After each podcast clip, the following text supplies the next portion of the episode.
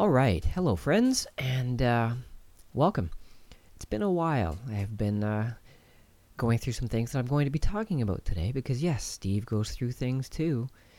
If you listen to the podcast to date, you will understand the existential portion that I investigated, tried to feel, tried to experience, and eventually did achieve what you might call an alignment. That led to a deep feeling of inner peace in 2014 and a disconnect from having to identifying with anything that the mind creates. And so on an existential level, Steve is healed. That's good. And what goes along with that is the mind. The ability to use the mind has been directed and healed as well. But because we're human, spirit in body with a mind that we can choose to use. Once we learn, that's part of the process. The last challenge for Steve has been the physical, and it's been something that I haven't talked about on a deep level, even while I've been going through it for pretty much my entire life. And you'll see what I mean for various reasons and why I've done this once again, pretty much unto myself, with help, with research, hell of a lot of research, investigation, the appropriate help of medicine, doctors, naturopaths, whatever the case may be in the moment, because it is, and I am very emblematic of modern challenges. In other words, having something, a dis-ease, come about simply as a byproduct of living in this day and age. The food systems we have, the things we put in our body, the things we surround ourselves with that the human body was never meant to contend with, and the factors that can affect some people greatly, like myself, and affect others moderately, affect some people not at all. There are so many factors to this human body of ours that it can be difficult to get to the source, and often there isn't a source. Often it's a symbiotic relationship between you and various processes in your body that have been challenged, and it's usually a toxin, and that toxin can be something that's causing resistance in your body from being healthy and preventing your own body from functioning smoothly, or it can be something that your body's reacting to, which is the case with me, and which is labeled autoimmune dis-ease. Again, something that's very much a modern phenomenon, because we've introduced so many things into our environment, which then find their way into our environment, into our body, through eating, through breathing, through drinking water, through drinking things that aren't actually human beverages, which we've created. And I'll explain in as much as I need to what those things are and how they affect the human being and how they've affected me and what I've done to resolve them, which is the most important part, because it's a long story, and I'm going to start at the end. The end of the story is right in this very moment where I sit here in front of you, relatively healthy compared to most of the rest of my life. Again, this is something not a lot of people know, because I didn't even understand it until a few years ago, that my normal had been interrupted from such a young age that I didn't know that it was natural to just be energetic all day long. I didn't know it was natural to not have headaches. And of course, when I'm younger, they were occasional. As I got older, they got worse and worse for various reasons, which I understand now, which is why I'm excited to talk about this. So, like I said, I'm sitting here, 54 years old. Spirit is clean and clear. Existential, no problem. I wake up each day just ready for the day and keeping it as real as possible. In other words, I'm not in my head. I don't project. I don't drag up things from the past. I'm not in my mind, so those things fundamentally cannot happen. That's the work I completed, if you'd like to say, in 2014, and which was very poignant to have experience, because you read about these things and it's like a happily ever after story, and no one, or not many, tell the story of, well, okay, so you're happy, you're free, you're peaceful. All this is great. The inner state of bliss is there. But we're human. We have a body, and with that comes challenges.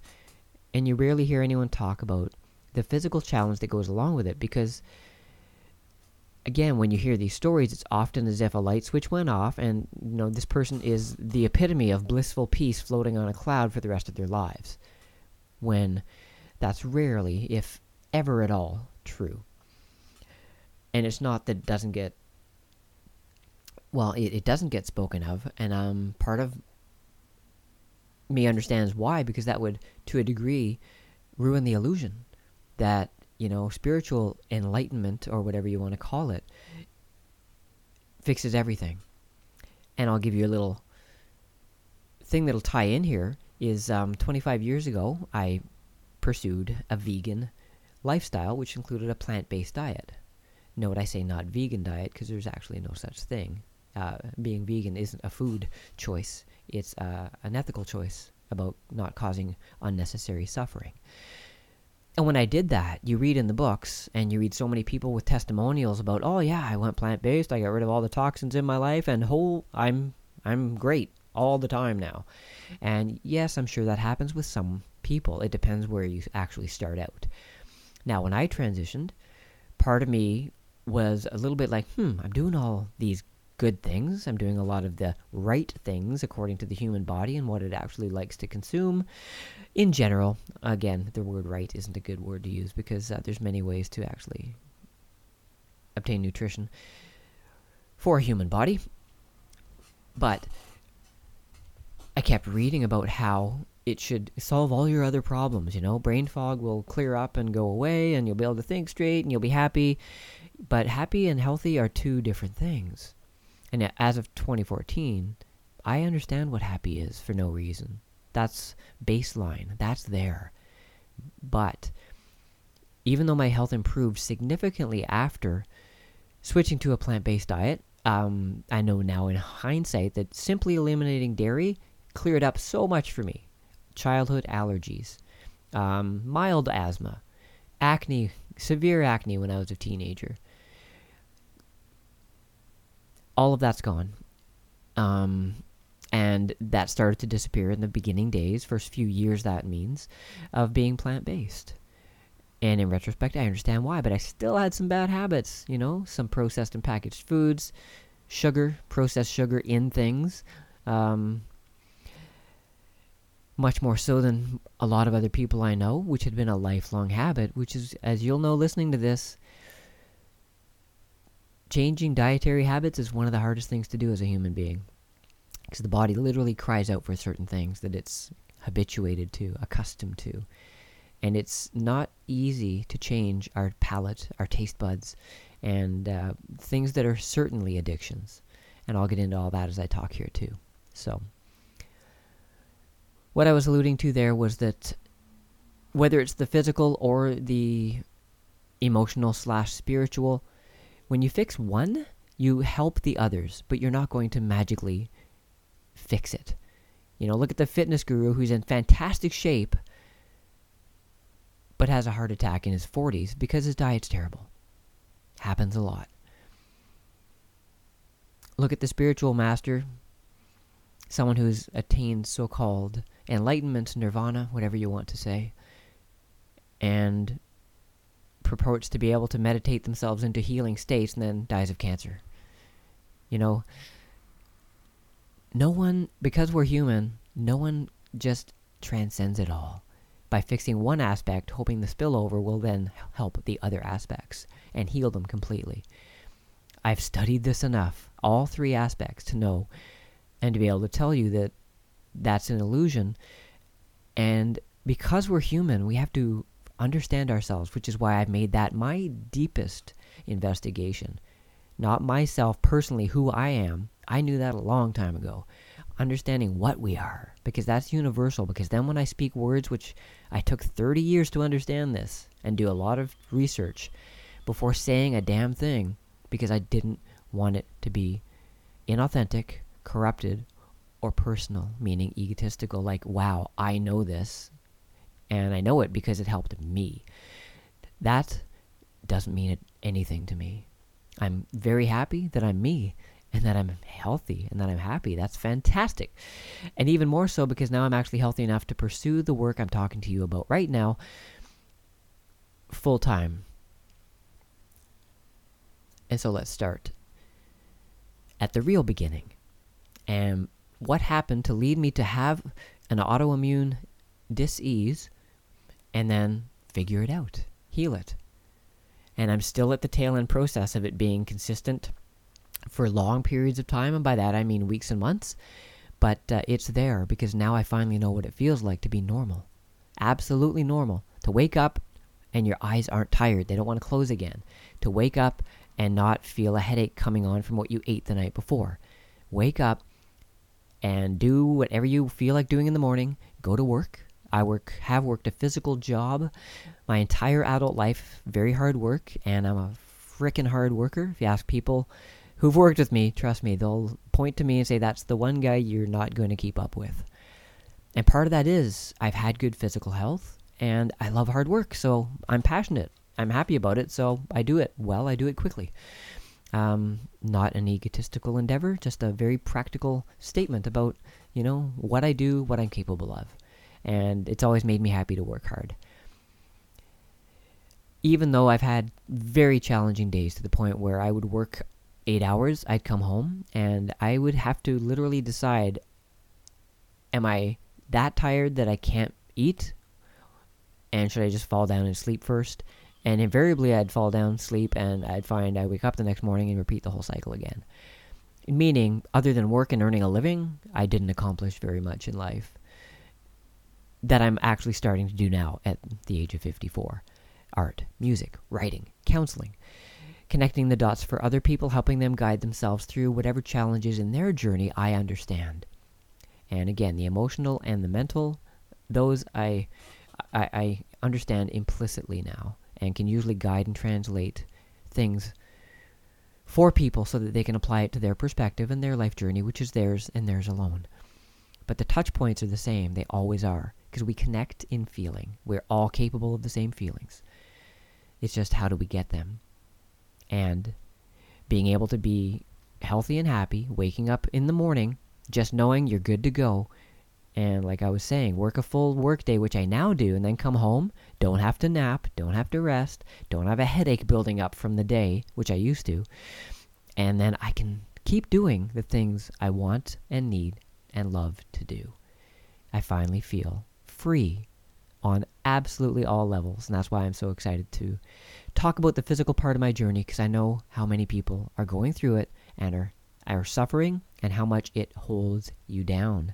It depresses you, because what's going on in the physical can definitely translate, of course, to the mental, and then those together translate to suppressing the existential, the spiritual. You know, how can I even express who I am and what I'm here to do if I'm so freaking tired, if I'm so sore, if I'm so fatigued, if I'm so challenged by something I don't even understand, which was my case for years, so many years that I became self-employed in about 2008, and I've never even told anyone this before. The main reason was I didn't think I could reliably show up to work 5 days a week for anyone anymore.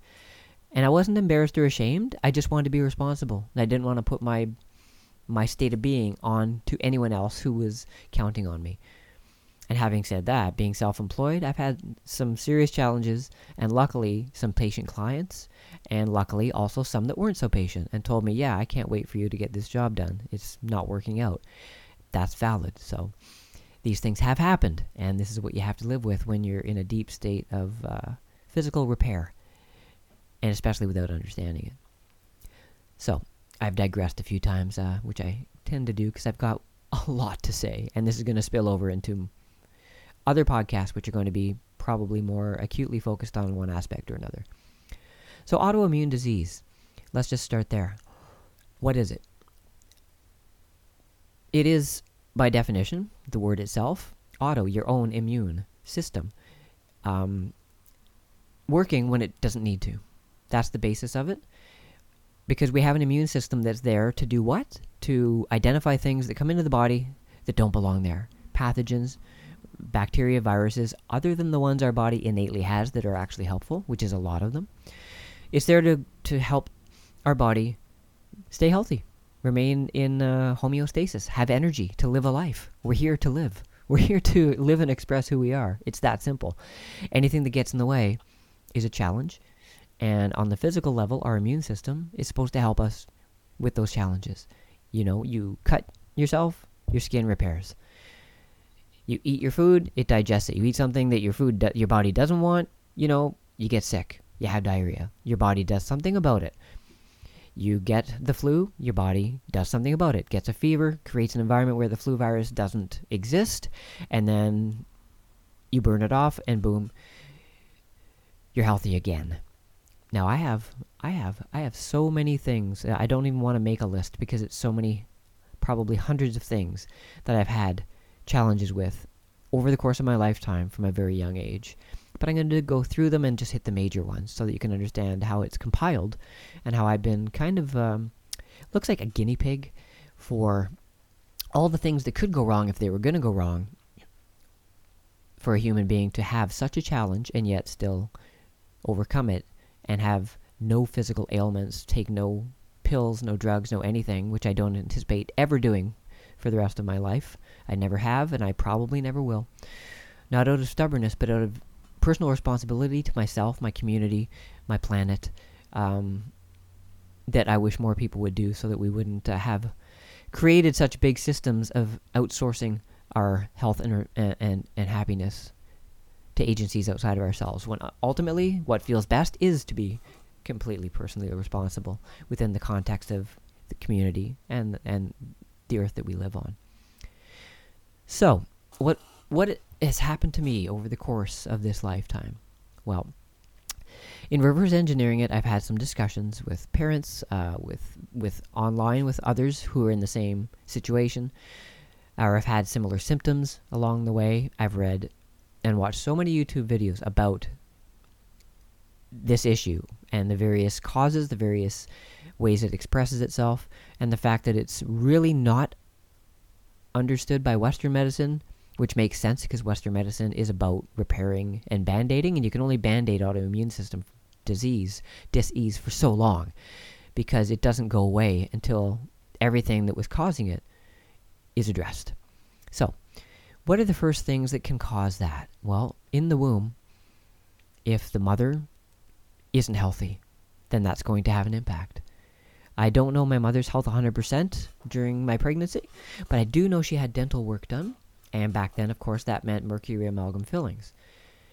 My mother also takes thyroid medication for something which she went through as a child. She had a large goiter after going through years of trying to take iodine and supplement to get rid of it, because that was a time in history when iodine deficiency was rampant around the Great Lakes region of North America. It's a very known thing if you want to investigate that.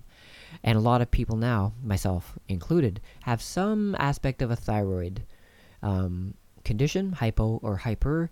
I think I've only ever had a minor one, honestly, when I take it into consideration, but likely that was only ever there because of the autoimmune issue, making my system work harder to try and do what it does, remain balanced. So those issues happened, and then I also found out my mother did not breastfeed me, because this was the 60s, 67s when I was born, and those were the days of formula, when companies were convincing and advertising to women all around North America, if not the world, that man had invented something better than breast milk, which of course is patently untrue, and which we know can lead to problems, and which has, because we have a generation of people like myself that weren't breastfed and thus didn't get that kickstart to the immune system, the best kickstart to an immune system that a human body can have. Now, the interesting part of this story is my brother and sister, who are about 5 and 6 years older than me, or 6 and 7, sorry, haven't exhibited the same issues that I have. And I'm going to put that down to them having been just born exactly in that generational gap where their diet was probably different or better than mine from an early age. Perhaps my mom's diet was different when she was pregnant with them versus me. I don't know. I'm not going to completely assume or presume.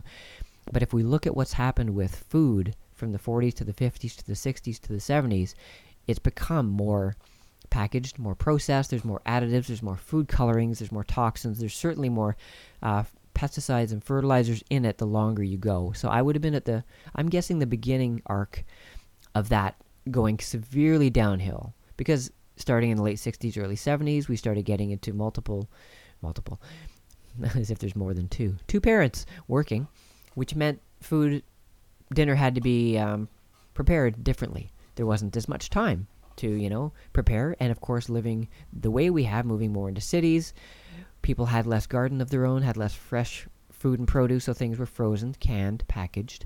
And with that comes a commensurate amount of food additives that are things that were never meant for the human body to deal with. And of course, what did I say in the beginning? Your immune system is there to do? Get rid of things that the human body was not meant to deal with.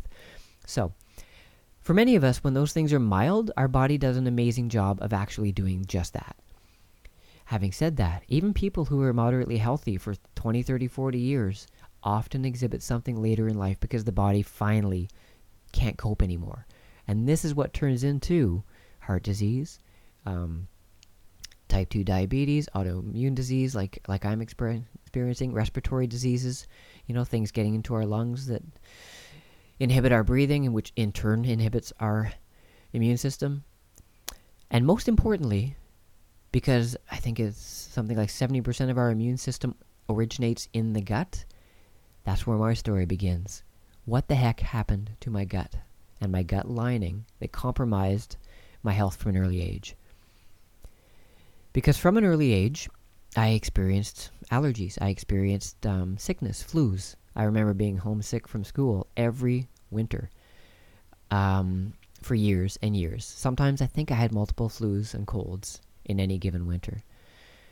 I also had vaccinations when I was young. We all did. There weren't that many when I was young, and that's, I'm going to have to say, a patently good thing, because I had the MMR, measles, mumps, rubella vaccine, and I got measles and mumps. And even when I was young, I was like, my little mind was simple and not unintelligent and trying to look at the obvious, going, why am I getting these things? What was the point of that thing that they shoved into my arm? Am I not supposed to be magically immune now and safe from these things? Apparently I wasn't. Probably likely due to the overall state of my immune system, which I'm going to guess was on low alert from a young age, meaning it was always working. And if it's always working, what is it doing? It's a little bit inflamed, which means the body's inflamed, which means it's more predisposed to other things having an impact. So, example, the flu comes around. Not everybody in my family gets sick. I was the one that usually fell the most ill. Why? I obviously had the weakest system. And that's fine. It is what it is. I've just spent a long time trying to understand it. And those were early things that affected it. Very likely, my mother's health at birth.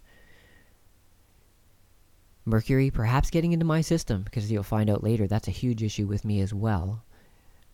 And early childhood diet, formula, not breast milk.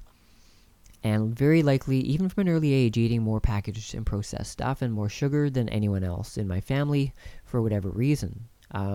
Again, I think my older brother and sister just missed that generation of the sugary cereals and all that kind of stuff, and they weren't even as tempted by it. I was from an early age, and I didn't know, of course, and you can't know, that there was anything wrong with it. Even my mother, bless her, how could she have known? We go to the grocery store, and these government-approved foods are on the shelf.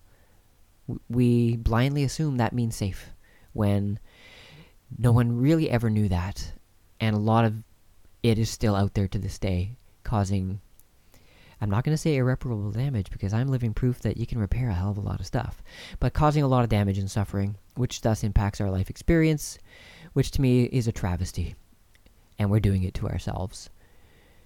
And I'll get into it in another podcast as to why that happens, but obviously, the end product of that is, the capitalists are winning, money is in people's pockets, health is losing, our health and the health of the planet. I think that's a pretty easy proposition to put forth and view, if you look at it from outside of your own perspective and just look at the numbers for humanity, where it's going and where it's been. So, So that's me to between the age of 5 and 10. Allergies are getting worse. The other development with me is from a very young age, I was very quiet when I was young because I grew up, my older brother and sister were in school, so I would be at home with my mother. It was just her and I in the household. She was doing her motherly things, you know, cooking, cleaning, looking after, socializing with a friend or two somewhere on the block, watching a soap opera in the afternoon, you know, because my mother did all that stuff, but she's not the most overly naturally energetic person because of her thyroid condition either. So, you know, I give her a hell of a lot of credit for, you know, willing herself and loving herself to do it. What she did for us, because she did a hell of a job trying her best with what she knew in the times we're living in. But because I grew up so quiet, that transitioned into being shy, debilitatingly shy, from a very young age. And I remember the word shy coming up somewhere in my very early childhood, perhaps when I was introduced to preschool, to kindergarten, and my mother bringing me to school, and, you know, that harrowing first day of school experience where your mother brings you somewhere and for the first time ever, she walks away. And I can't remember how I reacted completely, but I just remember her saying, "Here, Stevie, he's shy." Something to that effect. And I remember my little brain, as intelligent as we are, once our brain engages, because we all are intelligent, we think about what's new and said in the world. And I was wondering, what is this shy thing? And then I looked at other kids that were more outgoing than me, more talkative, and the fact that I just didn't speak up much, and I was like, oh, I'm shy. And man, did that ever grow. So being quiet manifested into actual shyness, manifested into debilitating shyness, to the point where I was scared to speak up. I was scared to talk a lot of the time. I was brutally shy, except with people I was already intimately comfortable with, which is just family and likely a friend or two. Even my family to this day, I don't think they understand what that shyness, the depth of it was, and how it impacted the arc of my life over the next 20 years until I tackled that one and overcame that. But here's the counterpoint to being that shy. Being shy, being in your mind, being anxious about knowing, you know, what are people thinking of me? What should I say next? Do people like me? Do they think I'm smart? Am I good at sports? Am I not good at sports? You know, why are people watching me? And that's the big one. Why are people watching me? When you're shy, you wonder about that almost incessantly. Of course, now I know it was my mind only that was wondering that. My being was perfectly fine underneath that the whole time. And it's not like it was like that 24/7, but during the waking hours, it was like that often enough that I would anticipate being shy. I would anticipate going out and socializing with my family. I would try and get out of it sometimes because it doesn't feel comfortable. I didn't like it. It's not that I didn't like people. Love people. Love hanging around people. I loved watching people. But I didn't want to be around and expected to talk, expected to be on. And as I was getting at, what that does is it sets up a baseline anxiety, which leads to using a lot of energy and inflammation in the body. It affects the stomach. It affects the stomach lining. You're going to see this all comes back to stomach lining, which as well will turn into, I'll be talking about the blood-brain barrier, which is a big one in my case, and which is a further, what would I say? When you're further along with having depleted your gut lining, I'm quite convinced that it turns into blood-brain barrier damage because it's all skin. You know, inside and outside, skin is our barrier between things coming into contact with us and then getting actually into us and our systems, because that's all you do when you eat. You take food in, and then your stomach lining is supposed to keep out that which should not get through, and then your body digests, does what it does with enzymes, with acid in the stomach, and then, you know, extracts the necessary nutrients, puts them into your system so you remain a healthy human being, and then gets rid of the rest.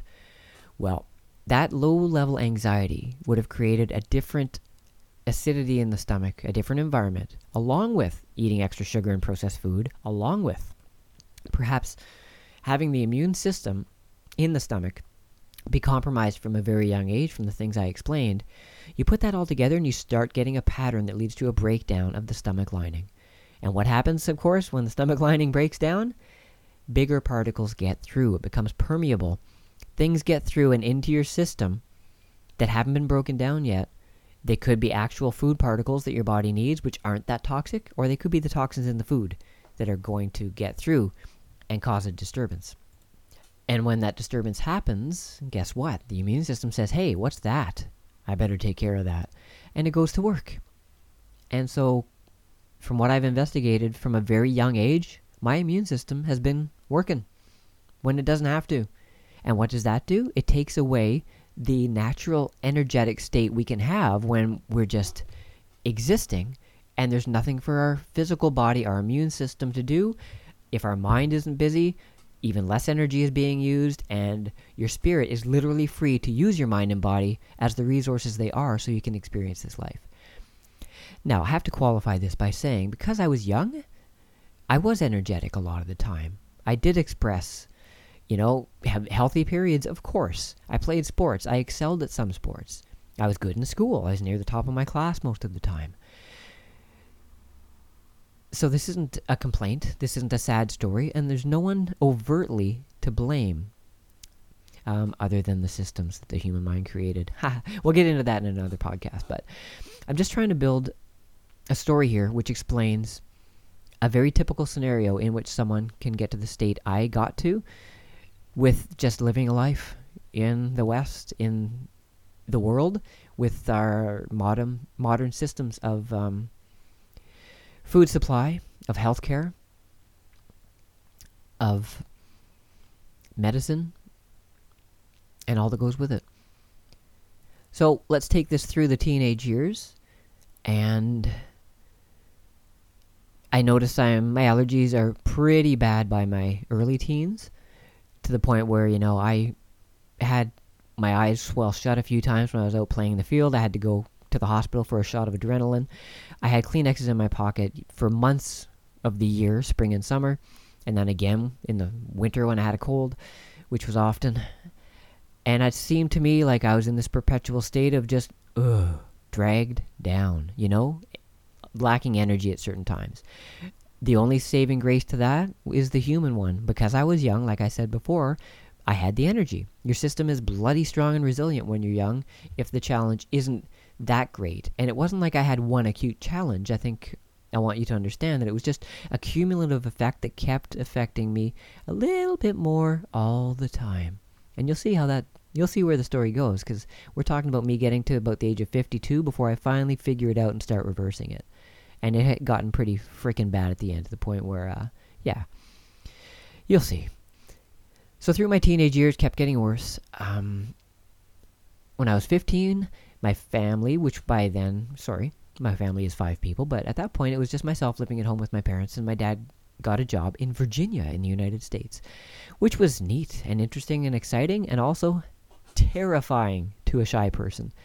I had just felt so comfortable in grade 8 with my group of friends who I had gone to school with since grade 1, if not kindergarten, and was looking forward to carrying on past grade 10 with another group of friends I had just started to get comfortable with after having switched schools between grades 8 and 9.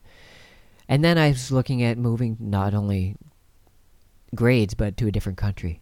And in my mind, for a shy person, because you're thinking so much, I felt isolated before I even got there inside my head, because, anticipatory anxiety, anticipatory shyness, a mental condition about pre-thinking conditions that are going to happen. And then, if you pre-think it, it's probably going to happen because you're setting the wheels in motion. That itself is also manifesting. Didn't know I was doing it consciously, but that's what was happening. So for the first few months of school down there in the States, I had stomach pains and diarrhea every day before school. A couple trips to the bathroom before I even made it out the door. I'm not sure my mother fully knew or caught on, because the other thing about a shy person and someone like myself, which a lot of us are like, is we tend to want to keep things to ourselves when it's not good news, when it's not happy, when we don't know there is help or how to ask for help. It wasn't really shame or embarrassment. It was just like, oh, I guess this is what I have to deal with. And if I can interject now and compel people to one thing, it is, as soon as you recognize something, talk about it with someone. Letting people in, letting someone in is almost always beneficial, and at least if that person doesn't know what to do, they know that there's somewhere out there that help is an option. So that was happening in school the first year. It got better because I got to be more comfortable within my debilitating shyness in the U.S. I had a small group of friends, a couple close friends, and you'd make the best of it, and I was doing exactly that.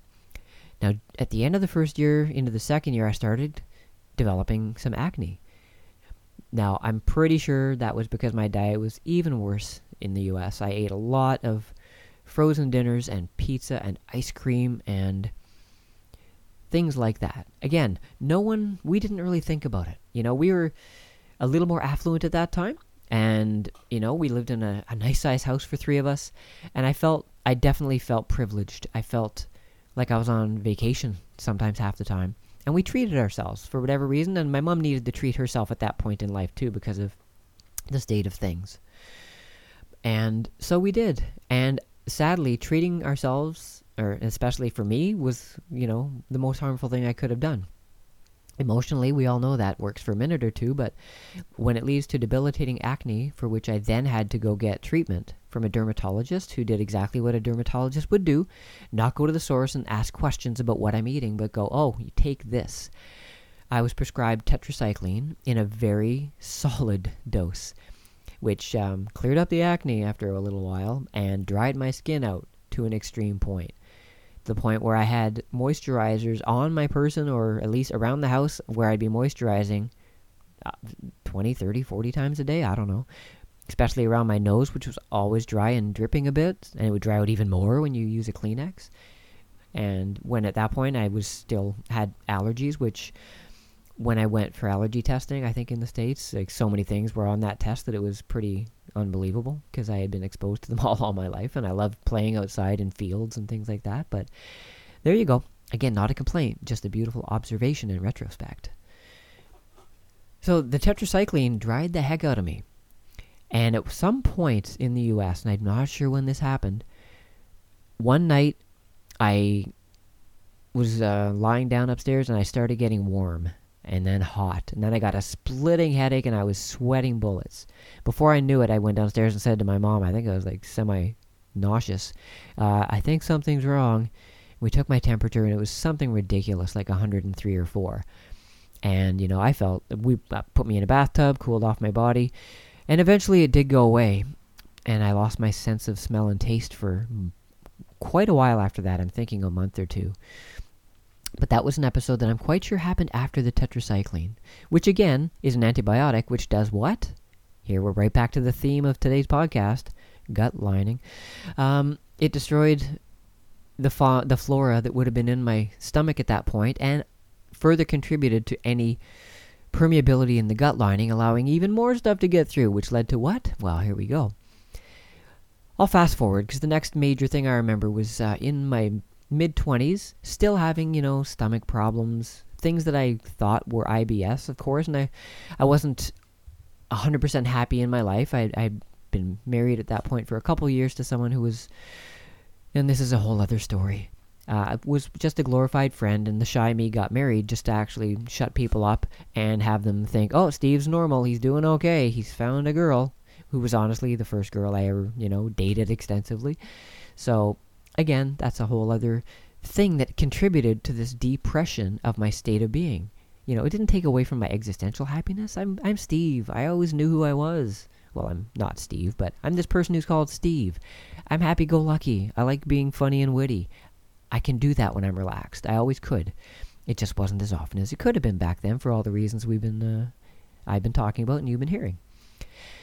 So at one point during a few years into my marriage, I went to the doctor to tell him about these stomach pains and that I had what I thought was IBS. And in that room, even as I was talking to him, I looked in his eyes and he was saying, yep, IBS, and I don't even remember what he said I had to do. I think some elimination of foods and stuff, which made sense and which I started to do. But I remember, not telling him, if you only knew how much I'm in my head and how much I think every day and how much I don't want to be in this marriage that I'm in, you know, without blaming anyone. It's just not what's happening. It's not contributing to my happiness. That's probably half the cause of my IBS, that stress and whatnot, that's, you know, contributing to bad stomach, bad digestion, bad flora. You know, that combined with the food, combined with, you know, back then it was a standard American diet, segueing towards vegetarian. But all part of the puzzle, and it just kept leading there.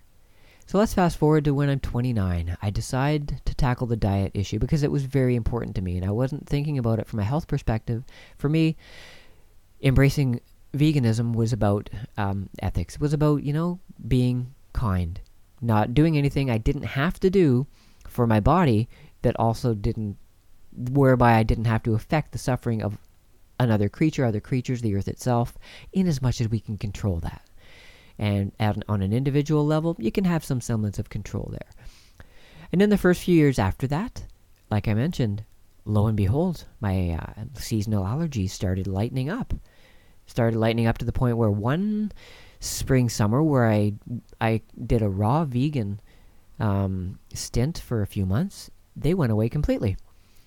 And now I know in retrospect, I gave my stomach a break finally. I wasn't challenging it. I was also in a happy relationship, and I was far less stressed than I ever was on that level. I didn't have to think about it because this person loved me and accepted me for who I was. We laughed. We had a great time together. I could work hard at a landscape job, come home, and do what I needed to in the evening. Now, having said that, the stomach is still broken for Steve at this point. I was having headaches quite frequently. I was tired a lot of the time. I just got by pushing myself, by willing myself to do what I needed to do, to be responsible, to, you know, to have a job, to pay the bills, to make it work. And then in the evenings to help my partner with her dancing career by, you know, creating a website, working on websites for that and other people, drumming for her as a partner. I enjoy doing that immensely. But there were days when I had such a headache, I don't know how I to this day, I don't know how I found the energy to do that and make it happen other than willpower. And we do these things as humans. So it kept getting worse, fatigue and headaches. And I have to say, I've had a baseline fatigue my entire life. I thought napping pretty much every day was normal from the time I can remember, which is like 5, 6, 7 years old as such. I remember napping a lot of the time when I'd come home from school. I thought that's what you did. But of course, that's what my body wanted to do because it was tired. It was tired because I wasn't feeding it right and the immune system was doing work. And I now know that. And I now know there are millions upon millions of people who are experiencing this on some level as well. The journey won't be the same as mine, but I'm sure by now some people listening will have gotten some touch points that go, that makes sense. So that's what's happening in this day and age with regards to our own body and the challenges it has to endure and try and put up with by virtue of what we put in it and how stressed we are and what we are thinking about our very selves. So throughout this relationship, which lasted 13 years, I just kept getting more and more tired, more and more headachy. And I didn't complain. I didn't even tell people all that often. I put it down at that point. I still hadn't, of course, investigated this deeply and connected any dots. I didn't know anything about the stomach lining. I didn't even know, well, I did know a fair bit about diet. Of course, I knew processed foods, sugar, cut them out. And I had reduced it a lot, but I hadn't cut it out.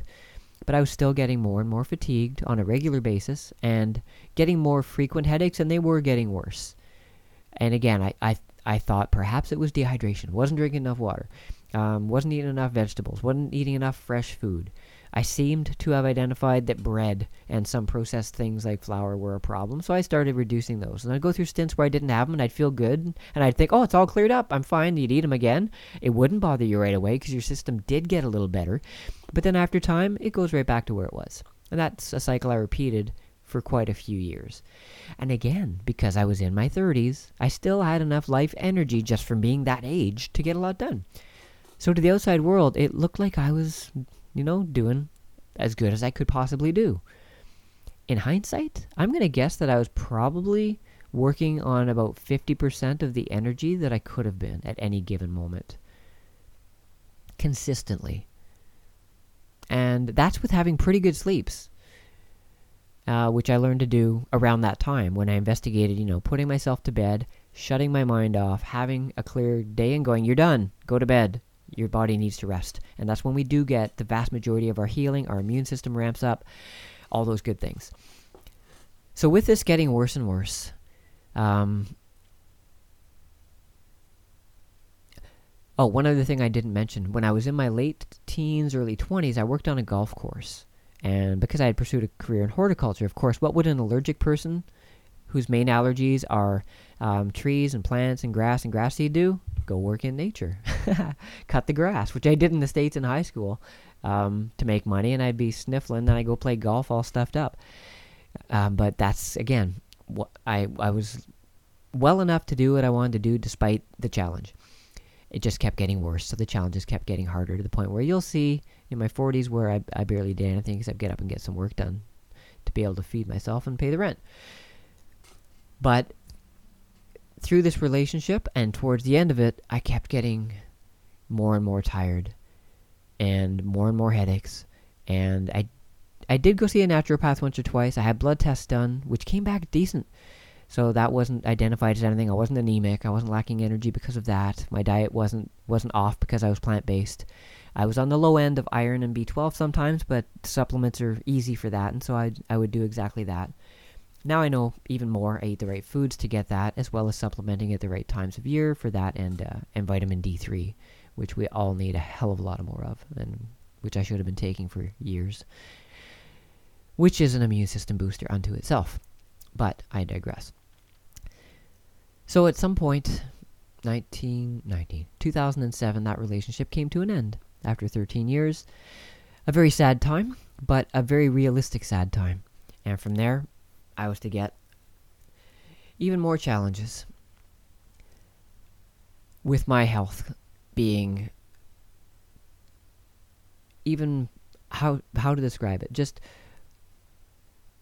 getting more tired, not knowing why, having the headaches happen, probably one or two a week that would last a day or two each, getting worse and worse, getting to the point of debilitating, like I can't even think about what I need to think about to get up and organize my day. And I was self-employed at that point, which means I had the luxury of taking days off, which I had done on purpose. But you can't take a week off. Your clients expect you to show up. And I communicated as impeccably as I could. Not always. Sometimes I was too tired to give a crap about communicating and saying what was what. And that's a problem. I felt bad about myself sometimes on top of actually feeling bad. Physically, having my head be so heavy and tired that, again, I couldn't muster a thought about mustering a thought. There was no starting point. And there was a lack of, I just don't care. This is just too much. I just don't care. And so I went on like that for a few years. I had a lot of good times, but I had a landscape business with a couple employees. Sometimes I'd set them up for work for the day. I'd go home and nap. They don't know that to this day. No one does. I didn't have the energy to do anything else. I'd do what most of us do. I'd fake it. I'd show up. I'd be Steve, energetic. I'd look energetic. That's all I could muster for a little while. Then I'd be down again. I'd work for the day, a good hard day's work, which I was fully capable of. Once I got my juices flowing, I was good. But at the end of the day, I'd go home and I'd be warm all evening, right into the night. And now I know that's because my system was inflamed already, and then I worked hard. And then that would lead, again, to either just fatigue, because my body's on overdrive, trying to relax and heal, or a headache, because, again, the lack of a good stomach lining would have led to things getting through, and those things becoming problems, and my body would have started to, and did start to identify things as food sensitivities, which is what a lot of us have. Not things we're born with, things that develop, because our immune system is weak, and it starts getting in past the gut barrier. Because if something's consistently getting in, your immune system's having to deal with it, at some point, your own genetic code is going to say, that's a sensitivity, not an allergy, but a sensitivity. We don't want that here. So every time that food comes in, we're going to blow up, and we don't know how to react to it anymore. It's too much. And so I definitely had a bunch of food sensitivities building, again, which I was not completely aware of. Because I'd have a good day or two, and then I'd have a couple bad days, and I couldn't identify or pinpoint a trigger. A lot of it was cumulative. It never had a specific trigger, and that's part of the mystery of trying to go through this process. So, like I was saying, I did that for a couple years, and then in 2014, I had this amazing experience, which I had been chasing for years, reading about the inner game of being human, the existential, suffering, the existential struggle. What am I here for? Who am I? What am I doing? And, I had pondered that deeply and investigated it on many levels for 20 years. And in 2014, I had begun some contemplations.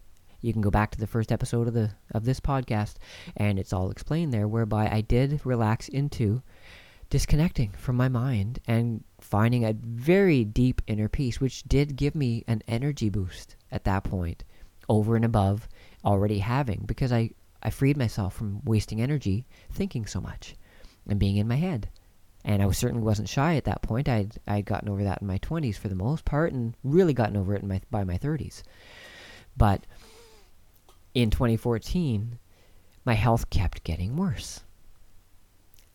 Even after that, I kept getting headaches. Then something significant happened. My last kind of serious relationship of a couple years, I broke up with her because I was so happy just being that I wanted to just be on my own and do that and pursue being Steve, doing what I'm doing now. I anticipated doing this 8 years ago. Having a podcast, creating books and ebooks and photo albums and sharing what I understand, what I know, the beauty I see within us and within the world, despite the challenges that are out there that we put on ourselves, which I understand how they got there and how we are putting them on ourselves. That's the essence of this illuminating the disconnect, and always will be. But after this breakup, I actually went a bit downhill. I got back in my head, and I was a little bit concerned about having broken up with someone. Did I make them feel bad? Did I, ruin their life and that kind of thing? Because one of the last things she said to me, which affected me, which shouldn't have, but which did, was, I'm never going to let anyone this close to me again. I don't want to be hurt this bad anymore. And part of me took that, and that part, of course, being the mind, and the special part of the mind that took it and ran with it was the ego. It popped back up, even though it had been gone for months. A unique tale, but that's why I'm here to tell it. It's very real and very good. It popped back up, and it latched onto that, and it couldn't understand. It was like, but Steve, you're a nice guy. You've been a nice person your whole life. You really do honestly try your best to be nice. But if you're trying to be nice to have the ego of being nice, that's a problem. And I hadn't, but it popped back up, and I realized that I couldn't reconcile. How could a nice person have made another human being feel so distraught about love that they don't want to love deeply again so that they won't hurt? Because I was like, I would never wish that on someone, and I don't even understand that, because I will love over and over again, even if relationships don't work out, because loving is still loving. It's great to be in love. It's great to love. And so that started in about July of 2014, a little bit of a spiral. In one of my books, it's labeled as such, Steve and the Downward Spiral. And for about a month, I spun. And that was the month that Robin Williams committed suicide, August. And one or two other famous people committed suicide. And it's funny how when you hear that, it opens it up as a possibility. Not that it should, not that it has to, but because we're human and we know humans commit suicide. And I was going through this newfound, existential angst about being nice, topped with, I'm so fucking tired, and I've got these headaches. I don't even know how I can make a living anymore. With all that together, I became suicidal in August, leading to the first week of September, to the point where I was done. By September 2nd or 3rd, I don't remember the day. I've got it written down somewhere, of course, along with a lovely suicide note, which I'll share with you all at some point. I intended for that to be it. I was too tired. To think about the existential part. My head hurt too much most days. I couldn't be bothered. And that was the overriding sentiment of why. Didn't hate myself. Didn't hate the world. Didn't want to hurt anyone. Didn't want to leave anybody behind. Certainly didn't want my mom to have to be like, oh my God, what could I have done? Did I not do enough? Didn't want my brother, anyone that cares about me and knows me, to think in anything, but I was so tired and so fatigued and so, just tired. And the headaches that I would get would be so debilitating that I wanted to smash my head off. Even those thoughts, I didn't care. I didn't care enough to confront them. There wasn't the energy to do it. And now I know that all stems from this bloody autoimmune. Leaky gut, leaky brain. And it led me to put a rope around my pull-up bar in the doorway of a room with a very short ceiling, and put some rope around my legs as well, so I would be not able to touch the floor, and attempt to put myself out of that suffering that day. Now luckily, as I'm speaking to you right now, I did a poor job. Even though I'm a very smart man, I thought I had it planned out. I got up, I kicked out the stool I was on, which left me only a few inches off the floor, but I was off the floor and hanging for a second or two. My roped hands were tied behind my back, and somehow my hands came free. Because of course, as soon as you start hanging, your body struggles. You've got very little choice about this. You know, beyond our mind, our life force wants to survive. That's just all there is to it. And my left hand came free, reached up and pulled me up. And to the point where I could loosen all the rest of the ropes, touch the floor, and then get up. And get up and start having a good laugh at realizing how pitifully sad this situation was that I'd put myself in just over a thought in my mind that I wasn't being nice enough and that I was that tired that I couldn't ask for help. So, that solved the existential part of it and freed my mind up from then on, which has been consistent from that day forward. Now, having said that, once I got down and cleaned up my place and, got in touch with a couple people and talked to them and reassured them that I was okay, and such, I realized I was still left with this physical challenge, which I mostly kept to myself again for a few years. Because I had an influx of energy for the next year, just feeling literally so high off of feeling alive that, I put up with it. I got enough work done to pay the bills, to buy food, to do a little bit of socializing, some travel, which has always been minimal for me, but just enough to see family, friends, not to go anywhere exotic and enjoy myself on that level. It's not important to me. But my health kept debilitating, and a few years later it was getting worse again, to the point where again I know suicide wasn't off the table at that point, but I needed to investigate it. So that's when I started researching and trying to figure this out, trying to figure out what the heck could be causing all this. And I started learning about more about food, more about leaky gut, more about the immune system. Hadn't heard about leaky brain yet, but just knowing about leaky gut was a good start. Because as you probably know, a lot of people these days have gluten sensitivities, are celiac. Again, I'm quite convinced the vast majority of this is nurtured into our body from years and years and years of immune system abuse through having a leaky stomach, through having eaten things that the human body doesn't want to put up with, chemicals, toxins, pesticides, poisons, breathing in things, spraying glyphosate, Roundup, whatever the case may be. In my case, add on to that mercury fillings, which I forgot to mention. More fillings than anyone I know or have ever known. I think at one point I counted either 18 or 19 fillings, because every time I went to the dentist as a kid, I'd have 1 to 3 cavities, and they had to be filled. And luckily, I was living in a day and age where mercury amalgam fillings were approved of because they're healthy, even though 0 parts per million is the only acceptable amount of mercury in the human body. So, another topic for another day on the health tangent, but that's another thing that added to the tiredness, the weakness, and in specific to the brain challenges, because mercury lodges itself luckily in fat tissue which the brain is made out of. So back to the story. Tired. Steve's getting more and more tired, and the headaches are getting worse and worse and worse, and I'm learning finally about leaky gut, and I do start eliminating a bunch of foods, changing my diet, intermittent fasting, which I had been doing intuitively for years and which honestly had helped. And now I know in retrospect it helps because it gives your system a damn break. from any food, even good food. And that's a good thing. That helps the immune system. That helps the hormones. That helps everything heal. And so that probably staved it off for years. And in retrospect, a lot of what I did probably pushed a lot of what I experienced in my late 40s, early 50s off. It probably would have happened earlier if I hadn't had a decent diet, had a physical job whereby my system was always moving, pumping things through, and drinking water regularly enough, you know, to keep myself adequately hydrated. So all those factors considered, at just about the right time, I started learning about leaky gut and eliminating certain foods and healing, even while I was still experiencing worse and worse symptoms.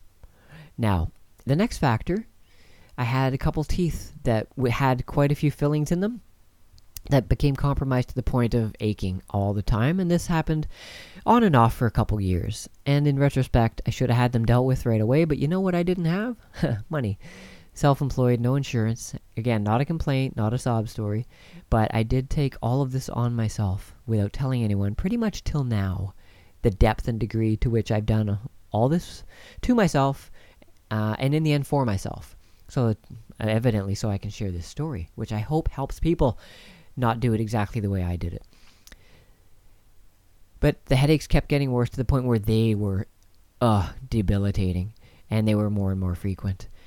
Looking for triggers. And that led me to finally see a naturopath that was more agreeable. I had been to a couple previously who didn't really embrace a full spectrum of medical practice, I'll say, because I'm more on board with someone who's got a holistic approach, whether that's a naturopath, a functional medicine doctor, or a Western doctor who understands that there's more to the picture than everything they learned in school, which is limited in comparison to understanding, you know, You go after the cause. You don't just treat the effect. So I went to a naturopath, had blood tests done, had mercury toxicity tests done, and found out a few things. Blood tests were, again, relatively fine, slightly low on a couple levels, B12 and iron, but nothing that would have affected me to this degree. And I looked at him and I said, I get headaches, and they start right here in the back left part of my head. I know every time when it's about to start. I know how bad it's going to be, and I know it's going to last anywhere from 18 to 36 hours. And that means I'm down. I'm flat. I'm not working. I'm not earning a living. I'm not making the money I need to deal with my fillings. I'm not earning the money I need to deal with other problems, which has been a lifelong pattern for me. Which is ironic because I actually absolutely adore living moment to moment, month to month, not having extra money. I don't actually care. I think it's fun and exciting and engaging to actually just figure things out as I go. And I will never change that, no matter how much money I earn from this, that, or the other.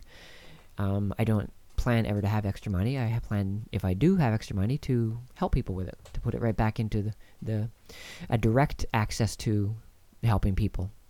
So local community, individual people, things like that. But with this naturopath, we identified those things as well as a heavy mercury toxicity. And he recommended a detox program for the mercury, but that was going to cost thousands of dollars, of which I had none. So I said, thanks, but I can't do that right now. So I do know of some other ways to detox naturally. There are some herbs and supplements which can pull mercury from the system. I did that, and I noticed a difference right away. It helped. So bingo.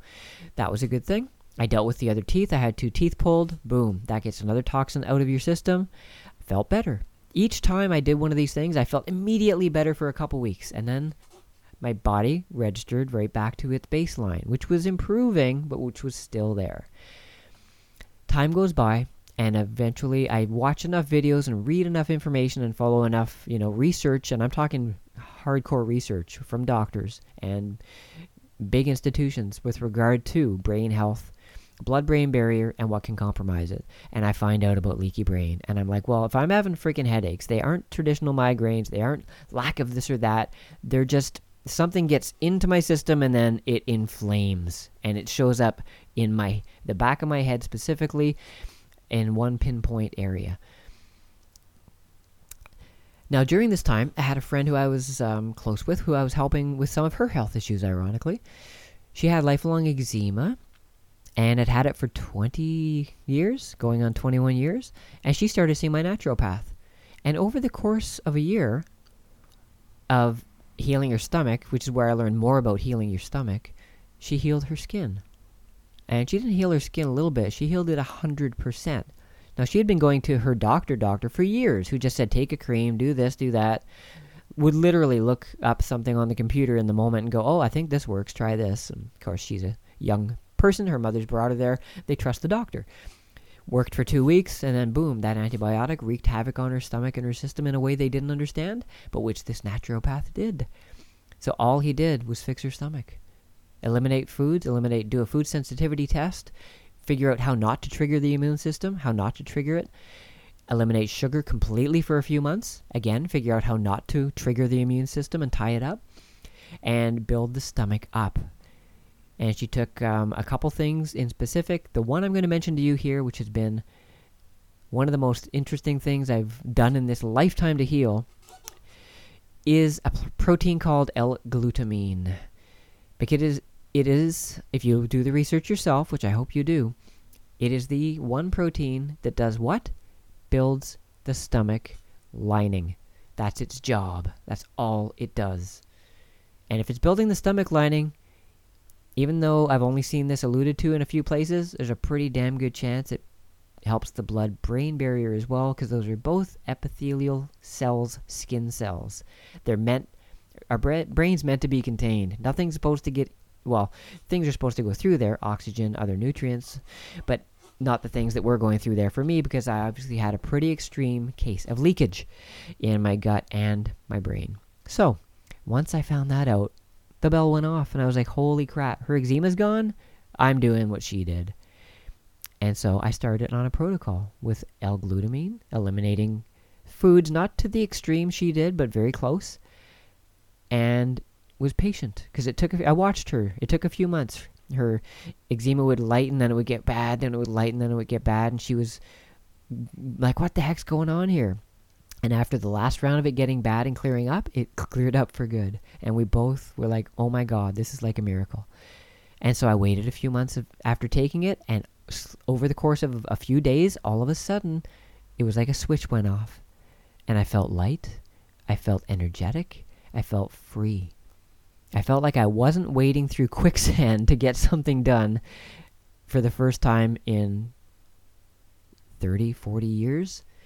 On a consistent basis.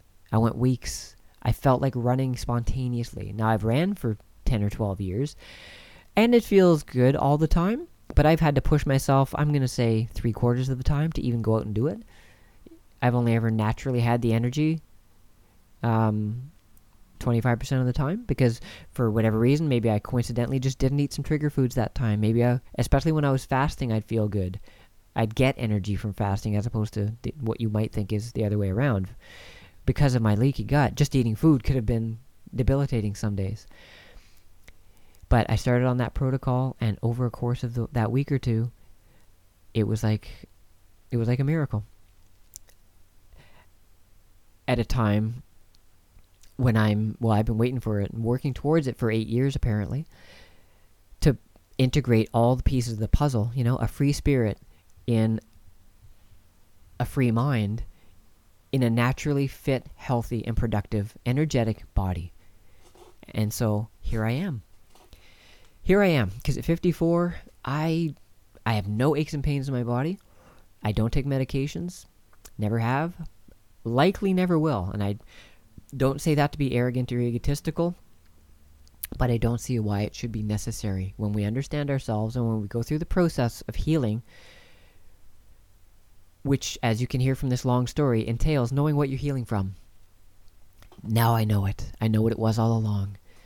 Almost everything starts in the gut. And you can do research on that. I could name a whack of material, but get in touch with me if you got specific information that from your story that you think I can help with, because I probably investigated it.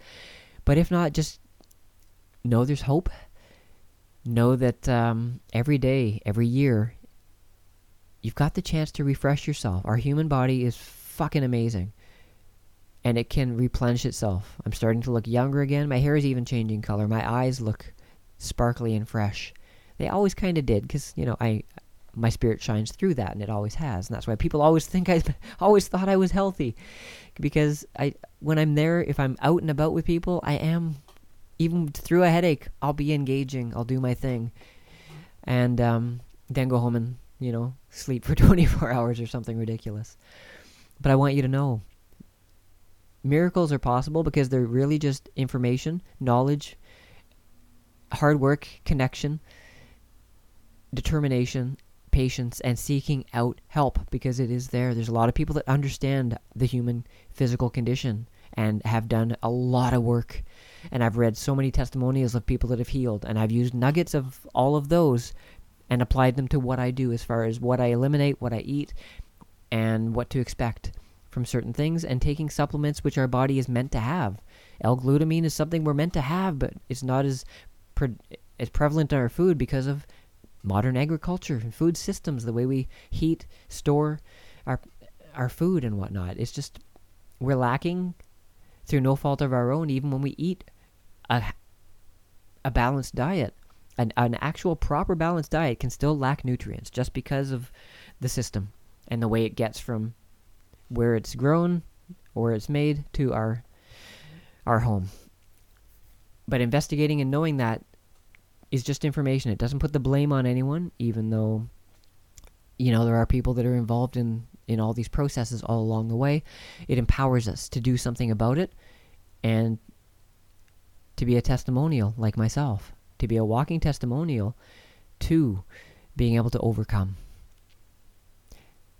Now, that's my story. There's a lot more to it in detail, but I'm going to leave it at that.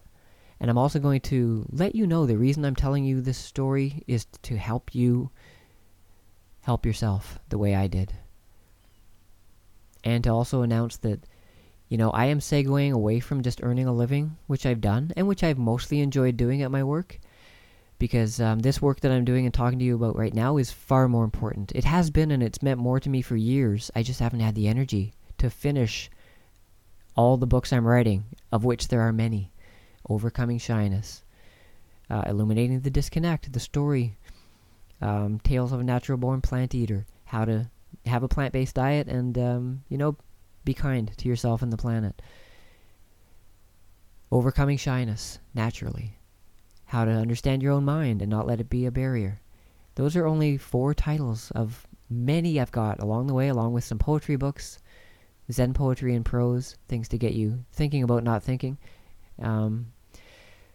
as well as photo books, of which, I've taken, I think I was counting folders the other day as I was telling my mom, 50,000 photos of mostly nature and plants that I've got stored and cataloged, that's going to turn into photo books, and along with inspiration and words, so that you can, understand how to see this world and see yourself and your place in it, and the reflection you are of the world, of the beauty of the world, and that there shouldn't be challenges any more than there has to be, and that we need to go to work on ourselves, take responsibility for our health in all 3 levels and aspects, so that we don't need these big systems to do the work that we're supposed to be doing for ourselves anyways.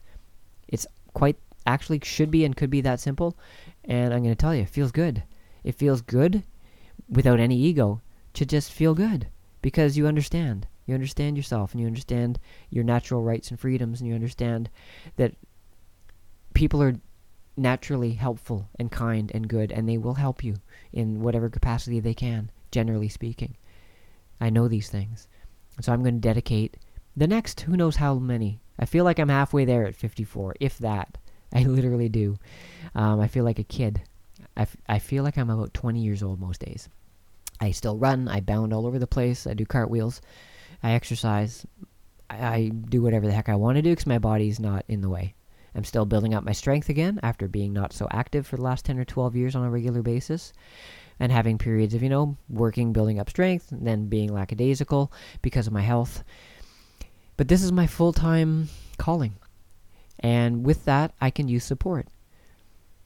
And if you've heard the message at the end of previous podcasts, I don't overtly say I need money.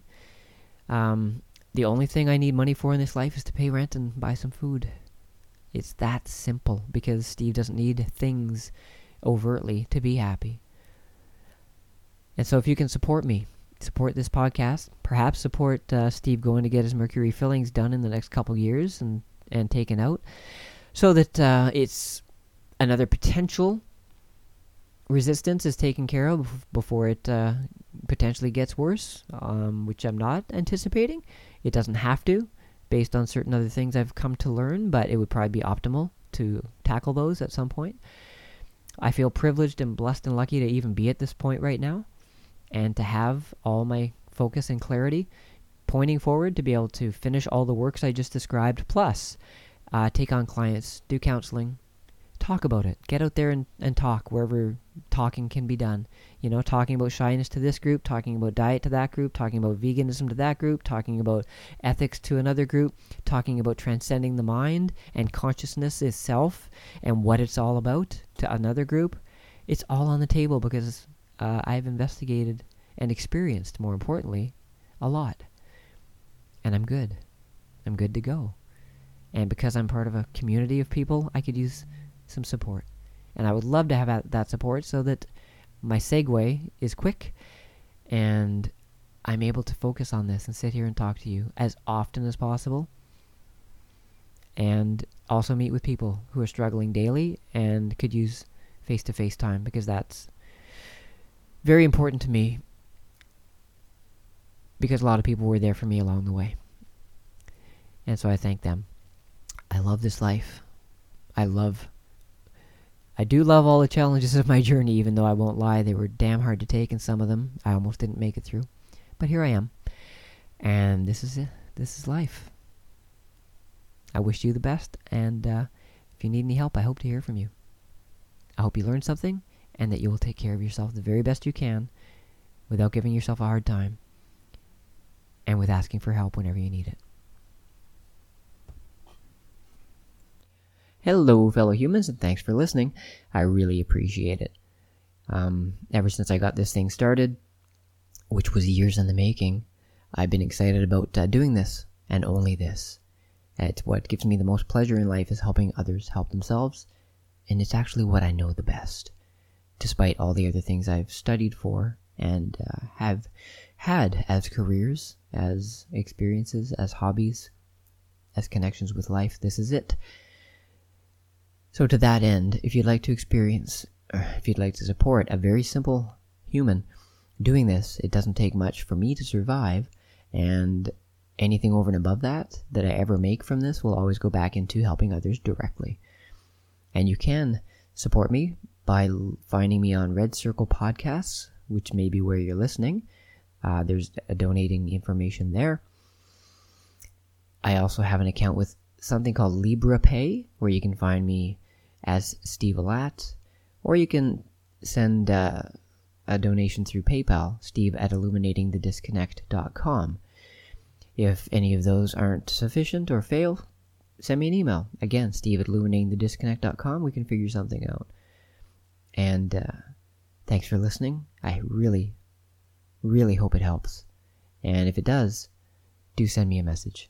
Thanks for your support.